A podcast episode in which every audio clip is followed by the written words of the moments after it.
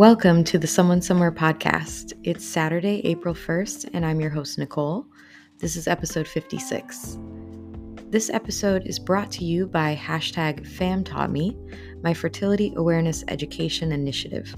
You can find all of my fertility awareness information on my website, www.learnbodyliteracy.com, and you can follow me on Twitter and Instagram at LearnBodyLit to learn more.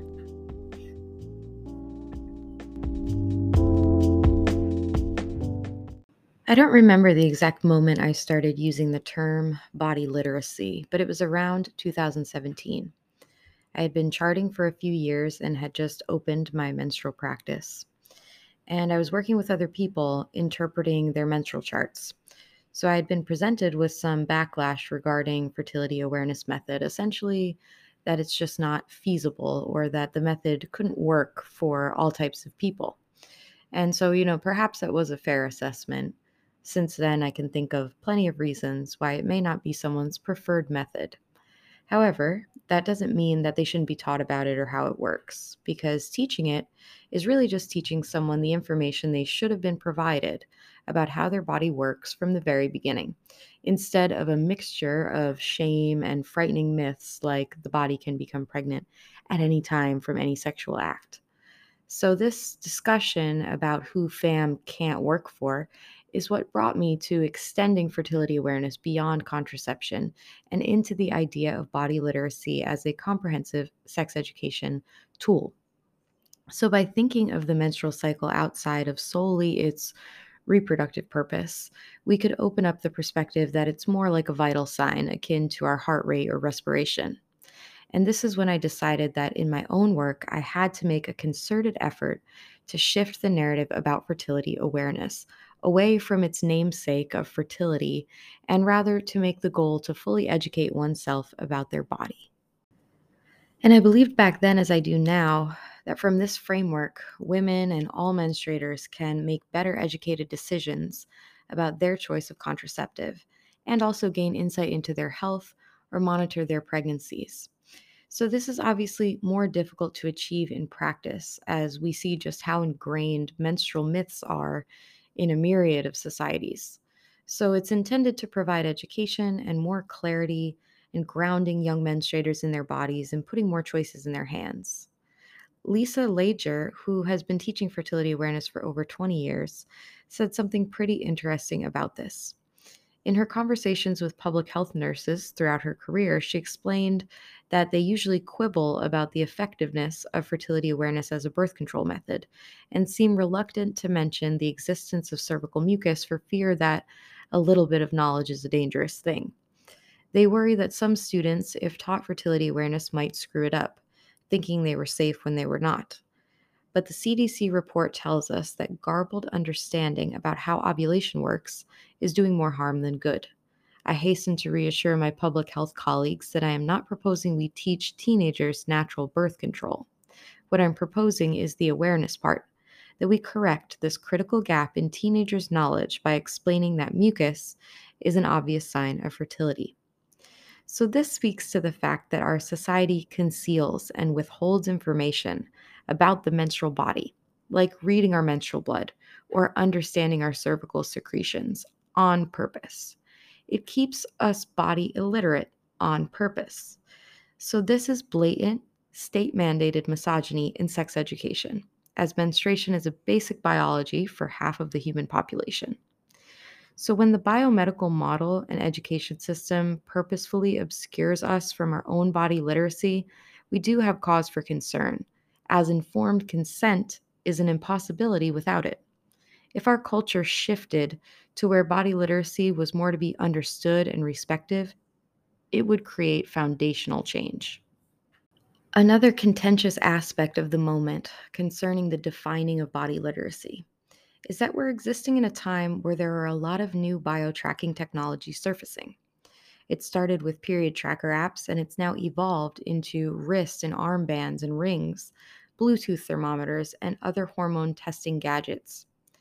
These technologies seem like they could help bridge this gap, but not on their own, because body literacy requires an awareness of how you are affected by your environment. We are not algorithms or clocks. So there is a chance now to not get swept up in the moment of reliance on predictive algorithmic technology as a replacement for the old medical model of top down, authoritative, doctor knows best medicine. So this will take a concerted and targeted effort. Body literacy is an autonomous practice of knowing one's own patterns and signs and making determinations based off of that knowledge. The prioritization of technology over education is a grave mistake ushered in by venture capitalists who have no regard for the sacred impact of this work. And ultimately, it reflects badly on the accuracy of the methods that we are developing.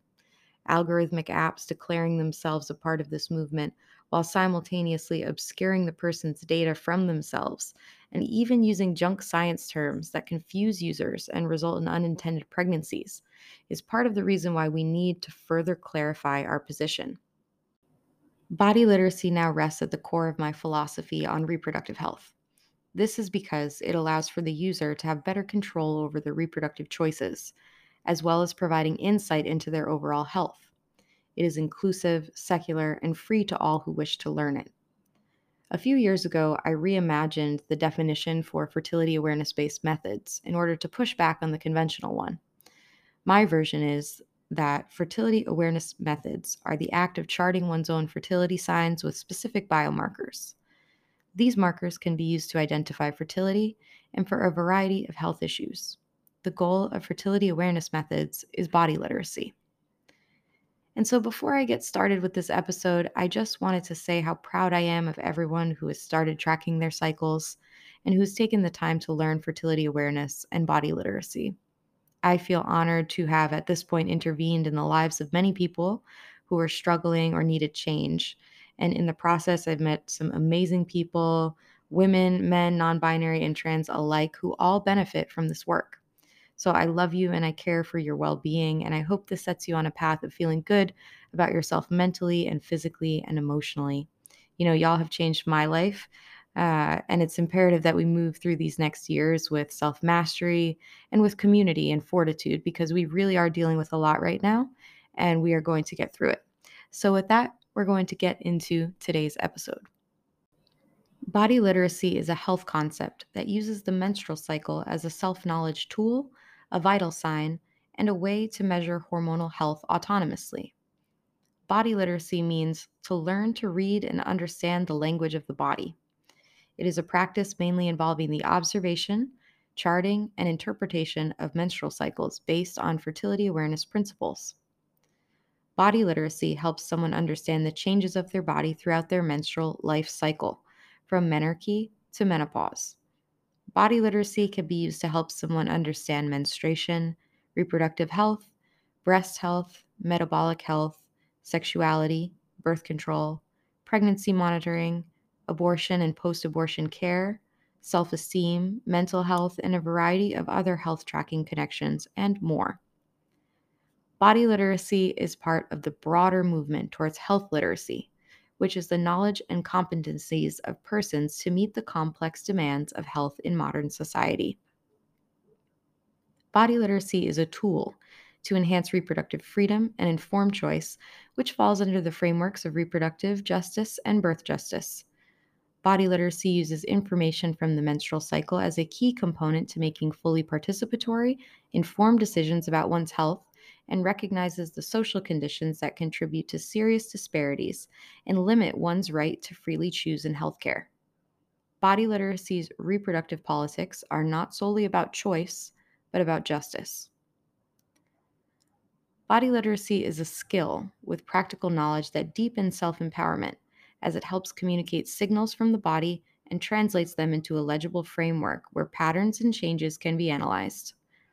These patterns and changes may be useful from one cycle to the next, but the ultimate goal is for body literacy to be a useful framework from menarche to menopause and beyond, and not just individually, but communally as well. The organization Tathapi, an Indian women's health resource organization, began using and developing the concept of body literacy as a quote medium to scientifically explain the processes of the body, its parts, and its functions to men, women, and children of different age groups as early as the year 2000. In North America, The term was first used by Laura Wershler at the Society for Menstrual Cycle Research conference in June 2005 in Boulder, Colorado. The concept of body literacy was then defined by menstrual health activists Laura Wershler, Geraldine Matus, and Megan Lalonde in Femme Fertile magazine later that same year. Laura Wershler, now an author at Society for Menstrual Cycle Research, wrote that body literacy occurred to her after reading a novel about illiteracy. She made the connection that the education of women and girls about their bodies is essential to understanding their health and wellness. This empowers them to make more informed choices and become an active participant in their own health decisions. Since the early 2000s, many women's health and menstrual health activists have begun using the term to describe concepts related to menstrual health awareness.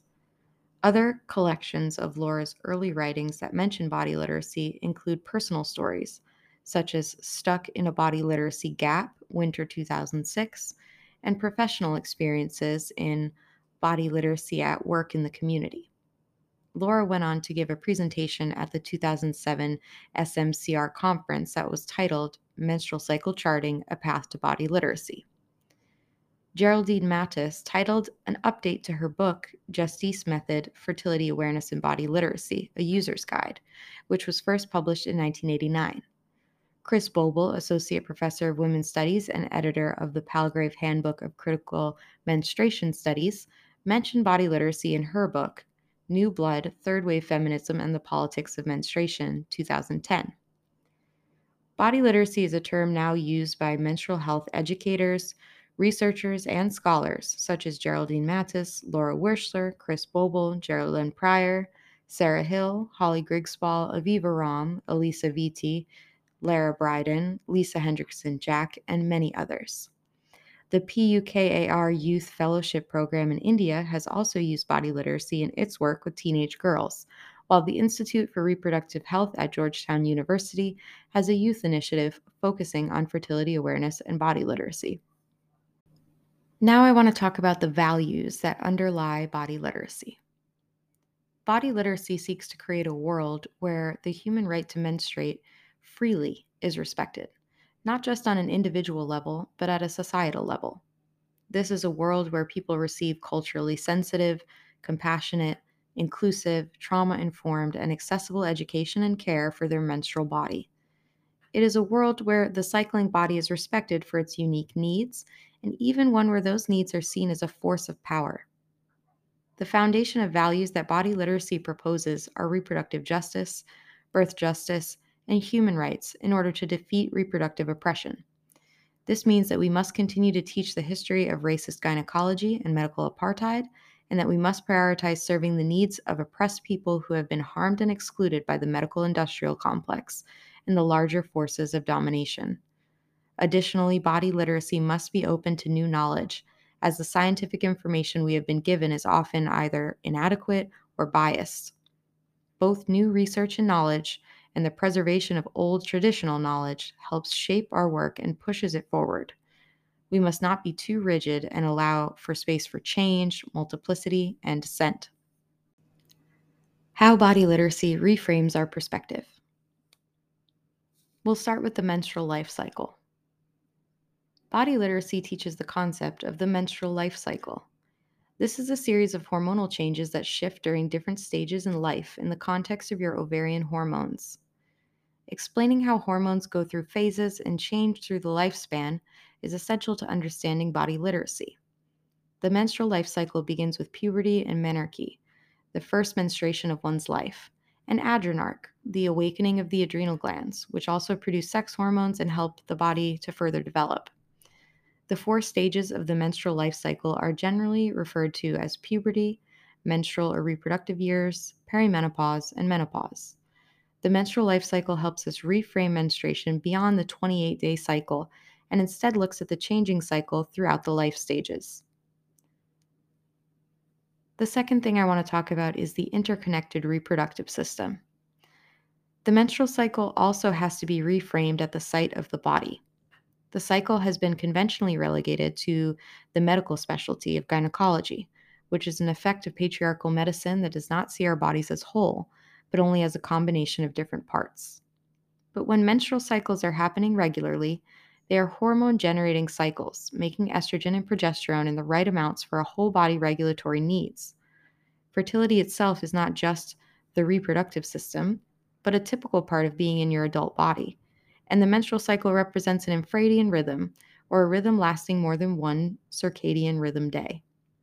This core rhythm involves an orchestra of different body systems, such as the endocrine system, the adrenals, the thyroid, and more. The menstrual cycle hormones themselves are intended to be balanced between follicular estrogen and luteal progesterone, which provides bone balance, cardiovascular health, brain health, and more. If you study the cycle more closely, you'll see that every body system is interconnected to the menstrual cycle and ovarian hormones in one way or another. This is by our body's beautiful design. The idea that the interior reproductive system is simply some extra organs or that the menstrual cycle is a useless, painful, and evolutionary disadvantageous experience and should therefore be optional and discarded until you want to use your reproductive capacity, is part of the patriarchal oppression that's baked into gynecology and medicine at large. It's also a part of the construction of the menstrual normate. In other words, who is considered a moral, good, and acceptable menstruator? Being able to make connections between the menstrual cycle and the rest of the body is an essential way in which body literacy reframes our relationship to menstruation.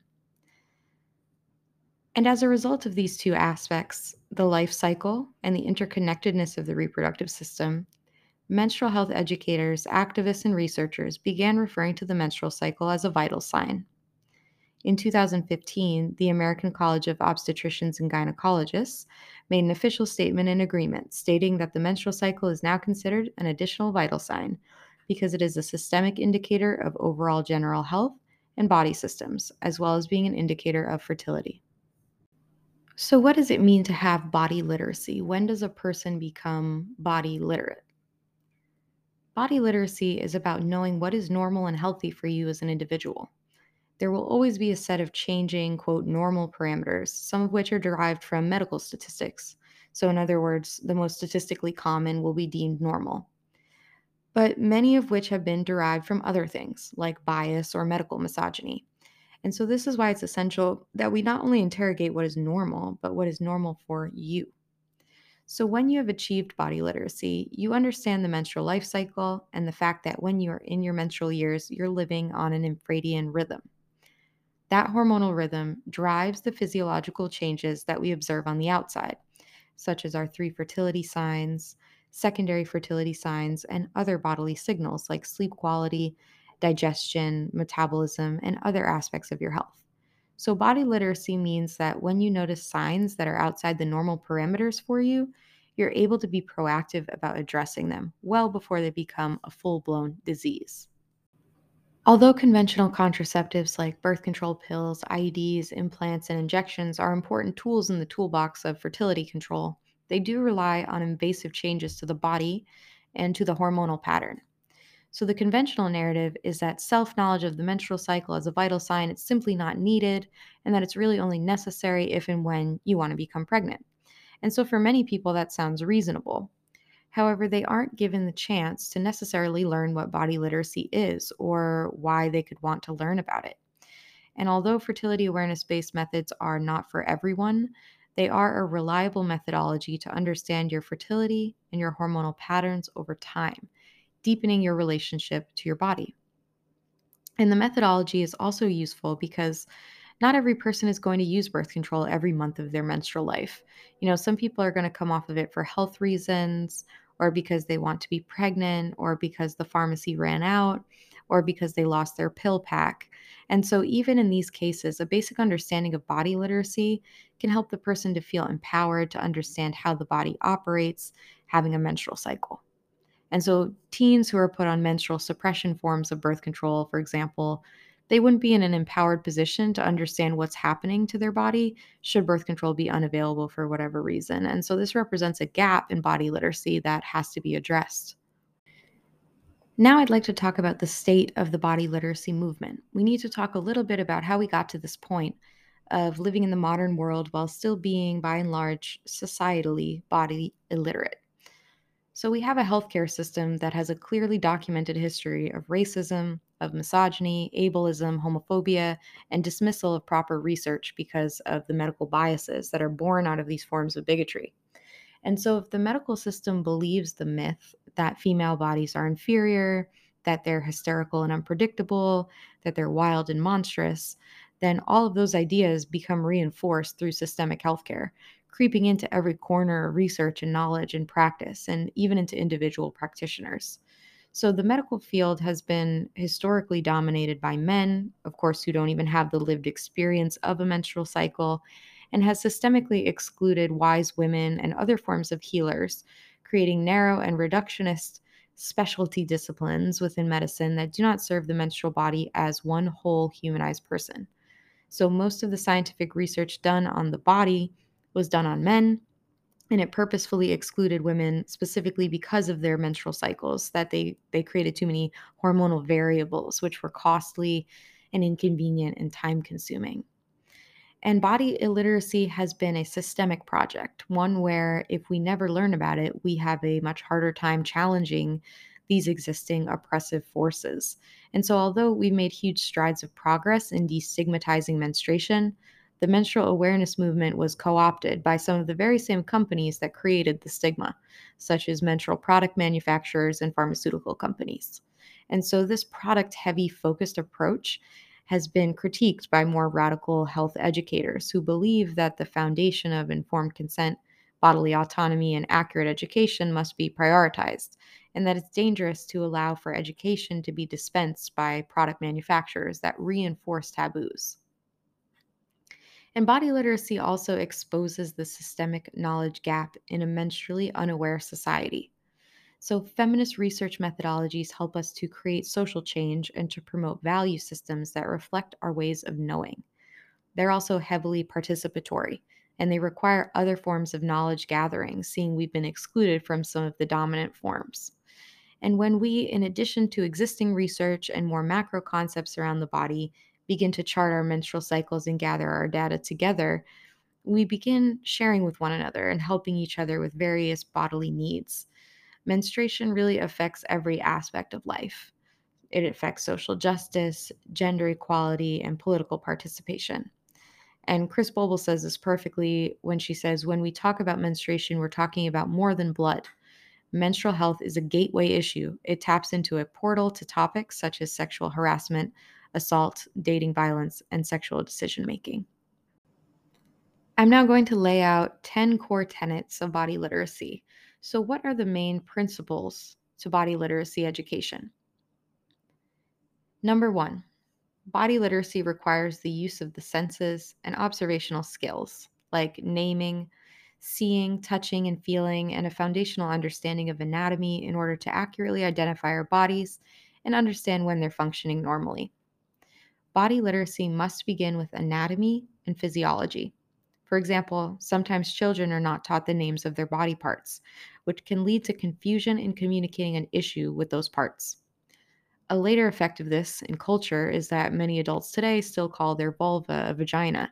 And this isn't the fault of individual adults, of course, as the medical field and society itself has mislabeled these body parts. But a push to incorporate body literacy will also affect the medical system and how we name or rename ourselves. So the person must use their senses that are available to them to observe their body and chart this down in an organized way before analyzing its meaning. So it's a different kind of paying attention that requires the building of habits and skills. Number two, fertility is an effect of whole body health. In other words, a healthy body tends to be a fertile body. I say this with the knowledge and sensitivity that some people's bodies will be healthy for them without being fertile, and that is okay. Fertility does not equal morally good, and healthy does not equal morally good. But fertility is associated with markers of health. So, with the sensitivity that this doesn't apply to every person, we can understand that from what we've spoken about thus far, that the reproductive body is interconnected with the rest of the body systems. So, fertility actually goes far beyond the goal of reproduction and has the function of making essential hormones during our adult years that increase our health and longevity, especially during our menopausal years. So, one of the many functions of body literacy is to remove shame and fear that is based in not knowing. For example, not knowing that cervical fluid comes from the cervix is a marker of fertility and is normal and healthy can lead someone to confusion, fear, and shame. Number three, society must learn to respect the infradian rhythm. An infradian rhythm is a hormonal rhythm that lasts more than one day, like a circadian rhythm. The menstrual cycle is an infradian rhythm, and making informed choices based on our point in the rhythm helps us live a better quality of life. The menstrual cycle changes your brain chemistry from one phase to the next, and this means it's affecting who you are, how you deal with problems, and that your specific needs are changing. So it's constantly in flux due to the endocrine system's secretion of hormones, moving from the menstrual phase to the follicular, ovulatory, and luteal phases. The hormones involved in menstruation are follicle stimulating hormone, luteinizing hormone, testosterone, estrogen, and progesterone. And the ratios of these hormones change, affecting you, your energy levels, and your nourishment needs. In a patriarchal society, there is no acknowledgement of the infradian rhythm. Systemically, socially, and culturally, we are encouraged to conceal menstruation and force our bodies to pass as non menstruating in order to exist peacefully in this society. No knowledge, awareness, or accommodation for the infradian rhythm is a form of menstrual oppression. Reproductive work occurs whether or not you ever decide to have children, because the menstrual cycle is work. It is a physiological process that takes extra time and calories to accomplish, and it is to be respected. Number four, ovulation is the main hormonal event of the menstrual cycle, not menstruation. Instead of being focused on the menstrual part of the menstrual cycle, we can reframe cycles as ovulatory cycles and rightfully position ovulation as the core change that occurs in most of them. Menstruation is an effect of ovulation, when no egg is fertilized. It is a normal, healthy bodily event.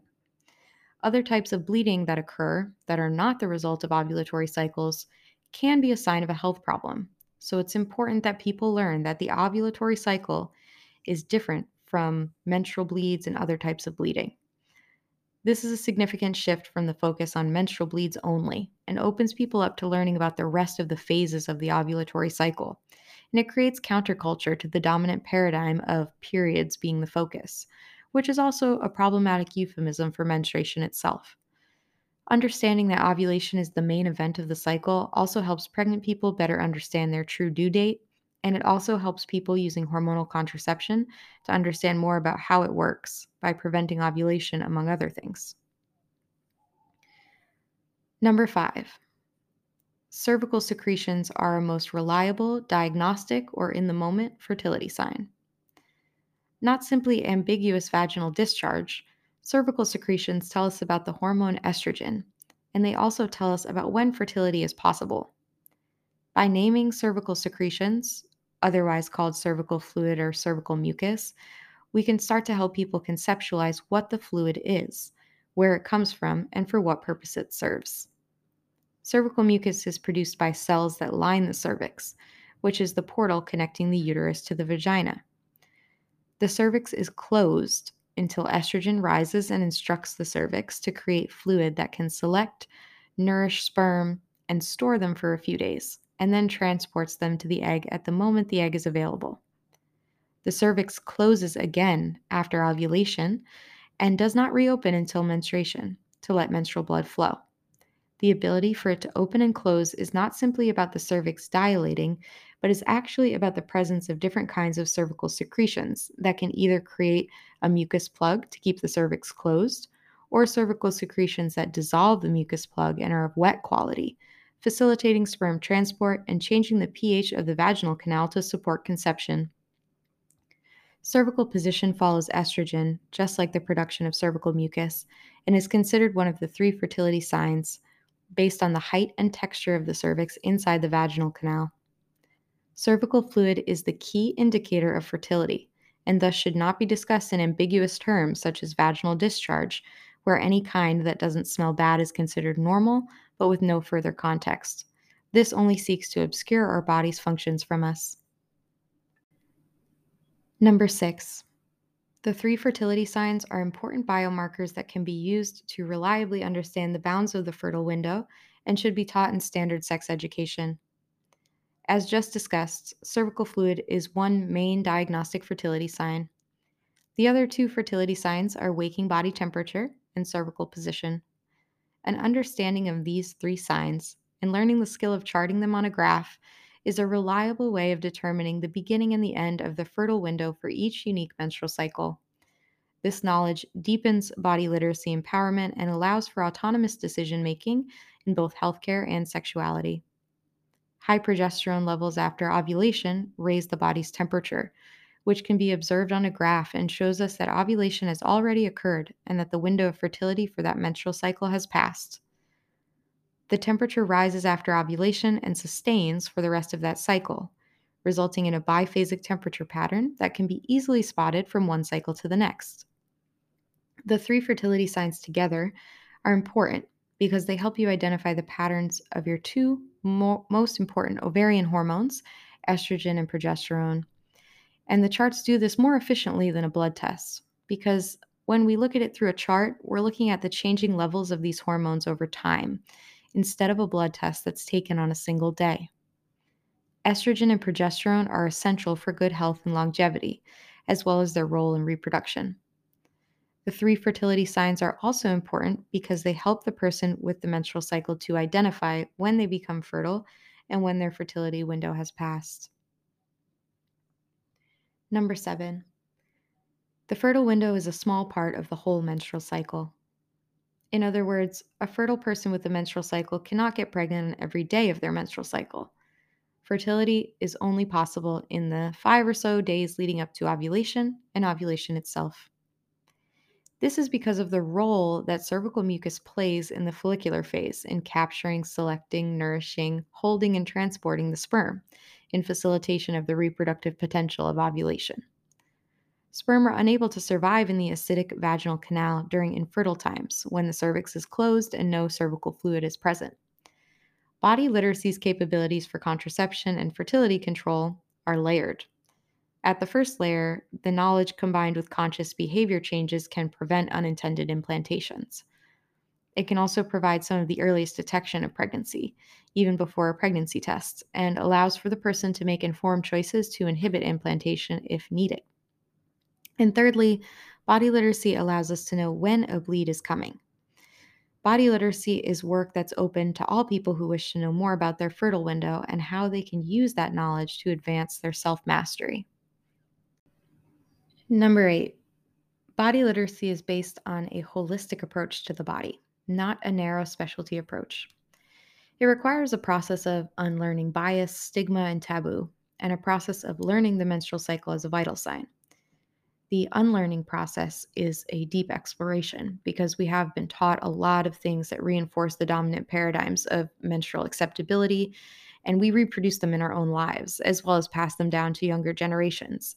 And this means that even if we want to become a body literate society, we have to interrogate our own participation in the process.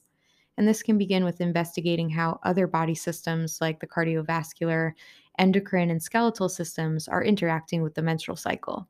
And that is incredibly helpful for grounding the person in their whole body. Number nine is that the menstrual cycle length is variable from one cycle to the next as is the fertile window and ovulation day itself.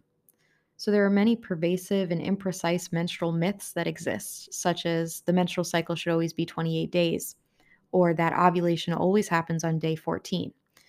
And so, this myth is further reinforced by visual medical diagrams, which represent the menstrual cycle as having 28 days with a 14 day ovulation. And so menstrual cycles also change significantly in each phase of the menstrual life cycle. So, in both puberty and perimenopause, cycles are going to be less rhythmic than they are for a typical person during their menstrual years.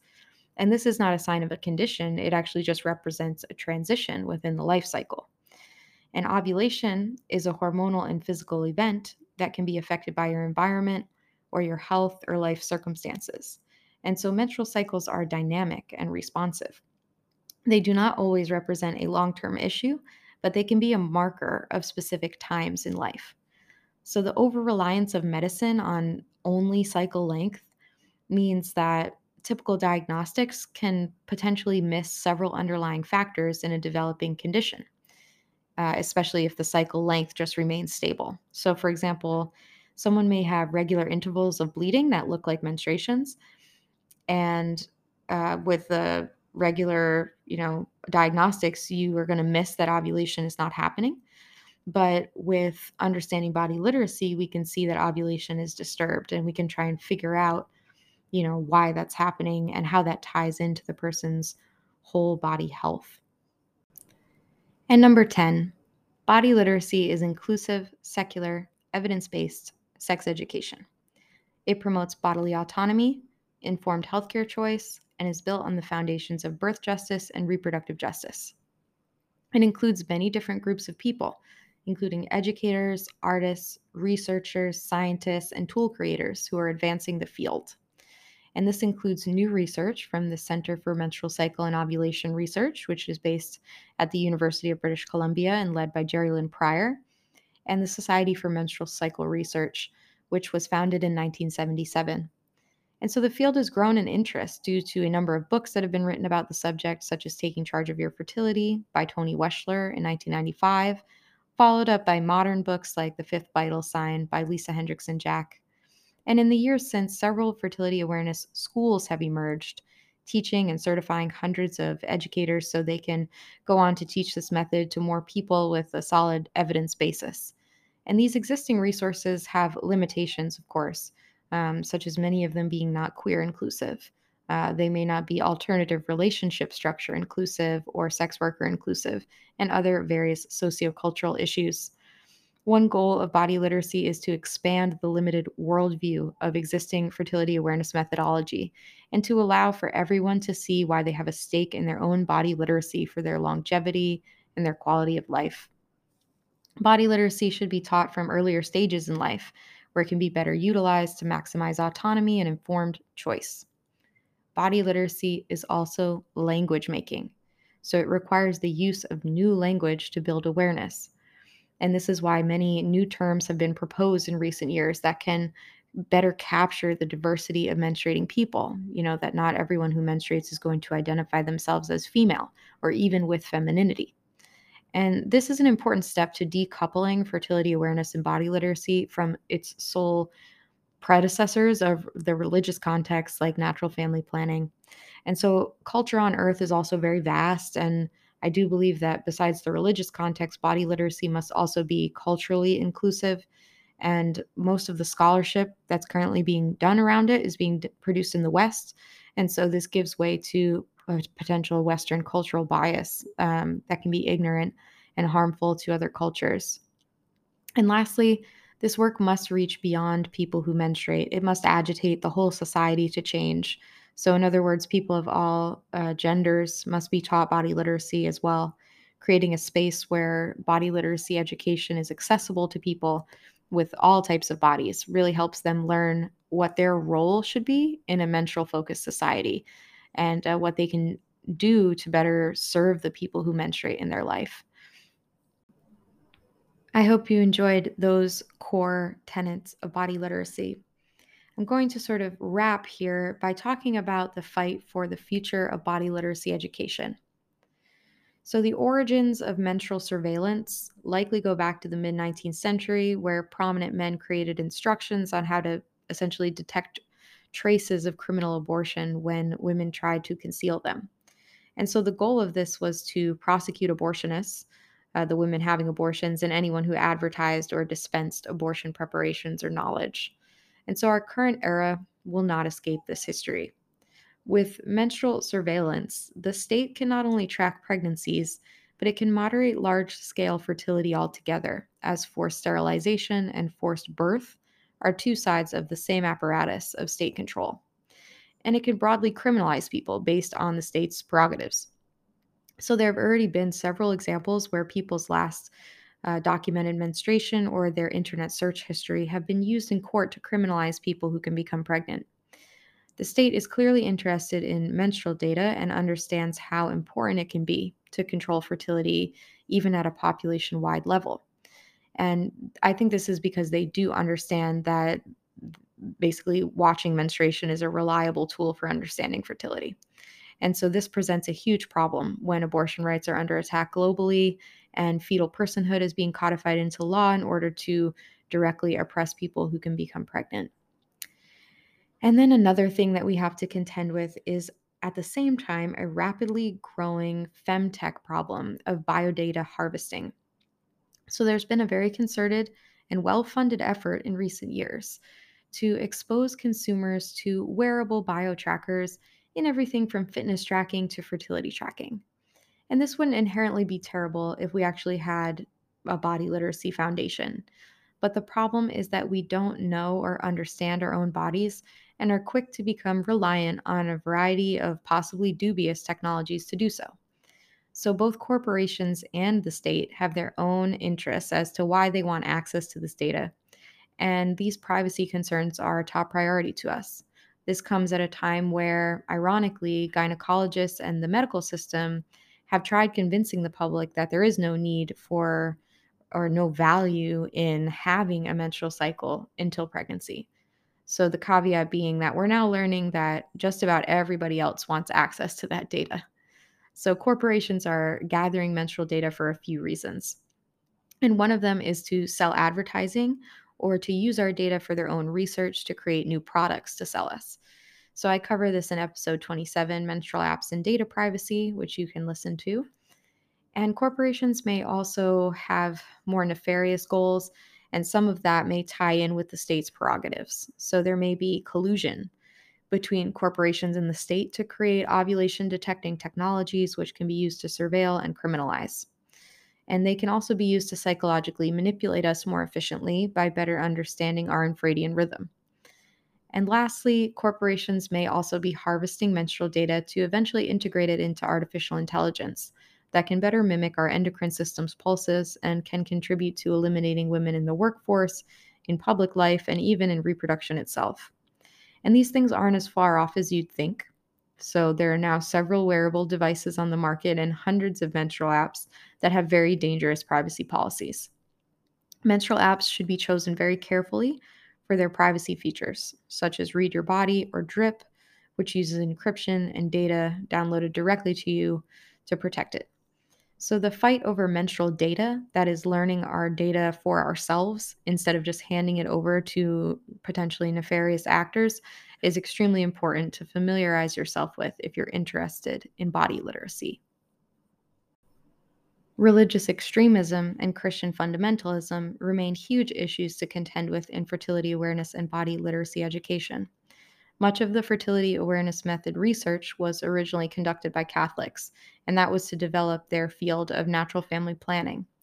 And these groups were able to keep most of this fertility information to themselves. But in the years since Taking Charge of Your Fertility was published, there's been a lot of growing interest in the secularization of FAM and the removal of the religious and moral context so, in an effort to control the flow of information, some Christian and other religious groups have come after secular and rogue body literacy educators, like myself, threatening us with copyright and trademark infringement. And recently, uh, FAM educators were contacted through a popular educator database and reprimanded for advocating for condom usage instead of abstinence to their clients. So there's also been a trend for those who follow NFP practice to also rebrand themselves as using fertility awareness method, perhaps to usurp and co-opt some of the secular movement and also the FAM hashtags and other digital spaces. So their aim is to use their resources and money to silence educators who want to share this information from a secular perspective and who want to share this info for the purposes of full autonomy and liberation. So they're especially aiming to target those who use fertility awareness to support and facilitate abortion. And the political divide between these two groups is very stark, with the right fully in support of NFP methods where God and husband are considered to be making the family decisions around reproduction, and the left creating a secular fam with body literacy and reproductive justice as the foundations. So, the more mainstream left has also been timid to support body literacy education as it tends to associate all fertility awareness with the right wing without realizing how needed the left's voice is in actualizing the autonomous power of body literacy and fighting for healthcare for all. Additionally, misinformation is also spreading rapidly as the menstrual health and awareness movement really gains traction. So I hear pretty often that this blew up, meaning, you know, fam and body literacy are now topics of conversation. And this is true. It's evidenced by just generally less menstrual concealment in the public sphere. So I notice people all the time talking about their follicular or luteal phases and make mention of how they're ovulating or how they feel when they're menstruating. And so this is overall, to me, a very positive trend towards body literacy. However, the message has gotten overrun with uh, various kinds of misinformation that is not rooted in the evidence base that we've been building. So, misinformation is also incentivized with the hold that biotechnology has on developing social media and developing it specifically for creating controversy and an abundance of really like meaningless content. And so, this has allowed for a lot of misinformation to thrive at a systemic level where people are essentially paid, quote unquote, in various ways to be egregious and ridiculous and over the top and very extreme in order to get seen and increase their following. And so, because the topic of menstruation is already taboo, it's sort of ripe for agitating this kind of controversy. And so, the result is an avalanche of photos, videos, and other media that's all being made all the time, which may not represent authentic body literacy movement uh, education, but is intended to use shock and even disgust to increase engagement. And lastly, there is the way that representation is being used in place of actual change to the system. So instead of interrogating the hard truths about obstetrics and gynecology, the public is being told that the induction of more Black, Latina, and Indigenous doctors and surgeons will just fix the problems that are inherent in the racist system of gynecology and obstetrics. And so this takes the heat off of these organizations, you know, the same ones that have upheld and reinforced and deployed medical harm while indoctrinating non white medical students into that same system.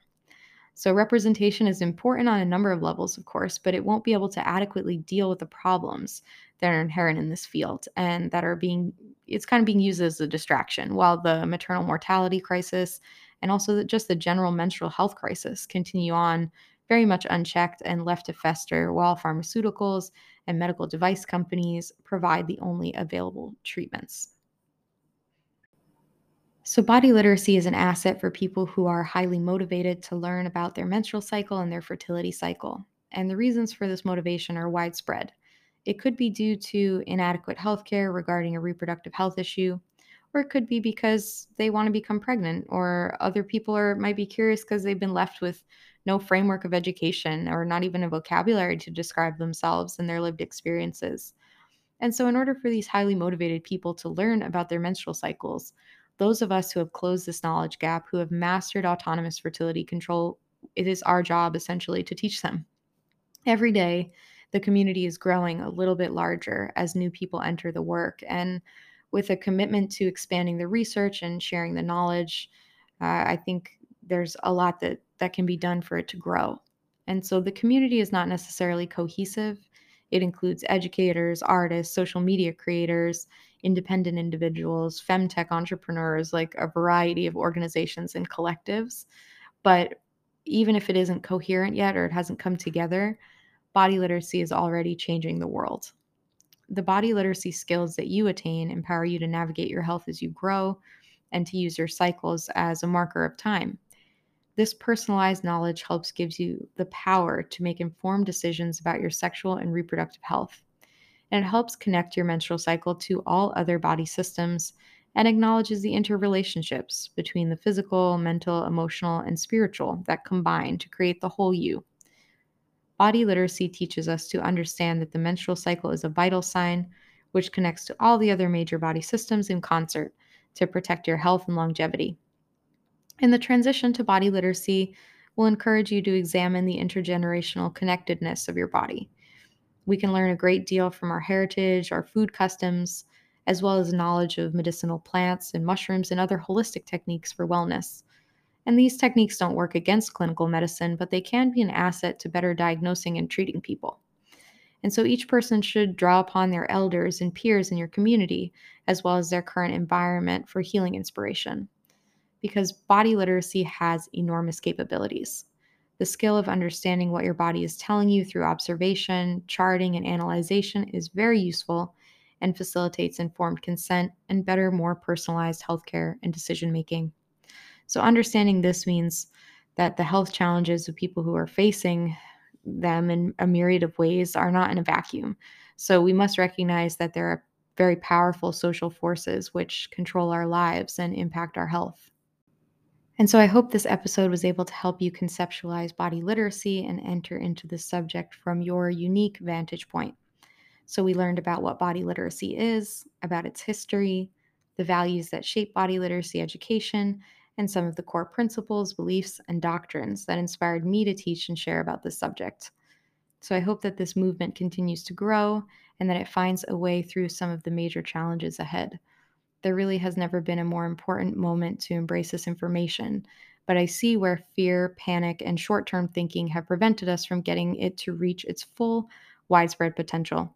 And so I hope that as things become more widespread, that the message will remain clear and available to all who wish to use the system for their own ends, for their own fates and futures. Uh, body literacy has reached higher and further than I would have ever imagined when I first created the Fam Taught Me hashtag about eight years ago. And so I'm every bit encouraged to keep going, you know, despite the fact that there are numerous problems that really need to be addressed. And so I hope that you'll join me in learning body literacy in the ways that feel right for you.